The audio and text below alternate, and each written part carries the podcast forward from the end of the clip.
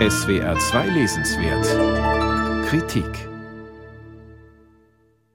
Um es gleich vorweg zu sagen, streckenweise ist das schwere Kost. Dem Leser wird einiges abverlangt. Yannis Varoufakis, der Wirtschaftswissenschaftler und 2015 kurzzeitige Finanzminister Griechenlands, entfaltet ein weiteres Mal seine wirtschaftspolitischen und antikapitalistischen Überlegungen und Visionen, diesmal in einer gefällig wirkenden Form wie ein Roman. Drei Figuren setzt Varoufakis in Szene, um sie miteinander ringen und debattieren zu lassen. Da ist Eva, eine libertäre Ex-Bankerin, die nach dem Zusammenbruch von Lehman Brothers Wirtschaftswissenschaften zu studieren beginnt. Iris, eine marxistische Feministin, die nach dem Siegeszug von Margaret Thatcher in den 1980er Jahren politisch aufgegeben hat und sich mit dem Knüpfen von Wandteppichen begnügt. Und schließlich Costa, ein technisch hochbegabter Eigenbrödler und Einzelgänger, der sein Talent nicht länger den Profitinteressen von Konzernen unterwerfen will. Alle drei sind desillusioniert. Alle drei sind auf ihre Weise aus ihren eigentlichen Aufgaben und Funktionen ausgestiegen und werkeln für sich allein. Alle drei finden sich, raufen sich zusammen und suchen im Geist nach einem neuen Weg, der aus der Klemme Kapitalismus mit Aktienmarkt, Finanzhandel und Megakonzernen hinausführt.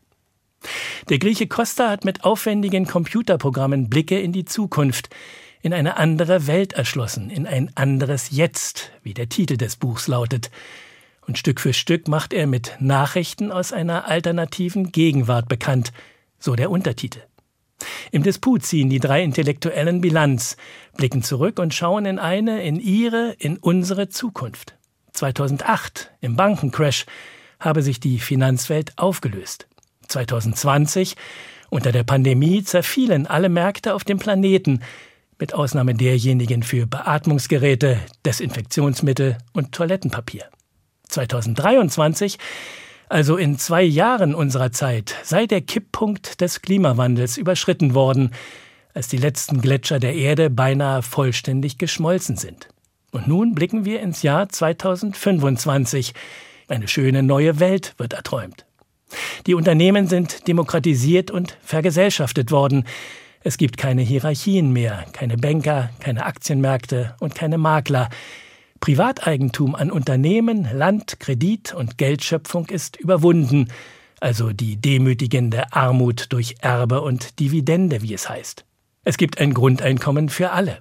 Es hat eine Revolution stattgefunden, um in allen Lebensbereichen Rivalität durch Kooperation zu ersetzen, heißt es. Die Internetkonzerne sind umgestaltet worden, sodass zielgerichtete, personalisierte Werbung, das derzeitige Milliardengeschäft, ausgeschlossen ist. Doch auch in dieser neuen Gesellschaft gibt es Ärger im Paradies, wie Kapitel 7 benannt ist. Wieder tauchen Mörder und Betrüger auf.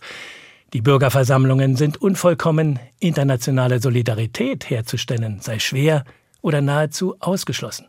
Und das Patriarchat lebt noch wie eine unverwüstliche Kakerlake fort, heißt es.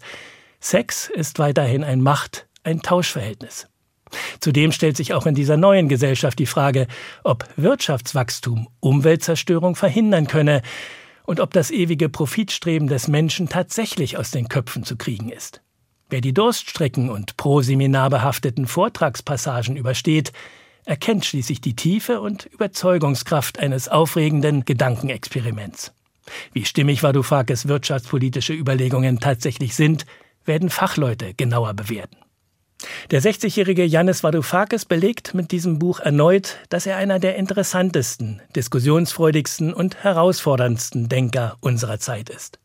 Ein bewundernswertes, ein großartiges Buch liegt vor, erzählt als Traum für den Moment einer Lektüre ausgedacht. Yannis Varoufakis, ein anderes Jetzt, Nachrichten aus einer alternativen Gegenwart, aus dem Englischen übersetzt von Ursel Schäfer, Kunstmann Verlag, 24 Euro.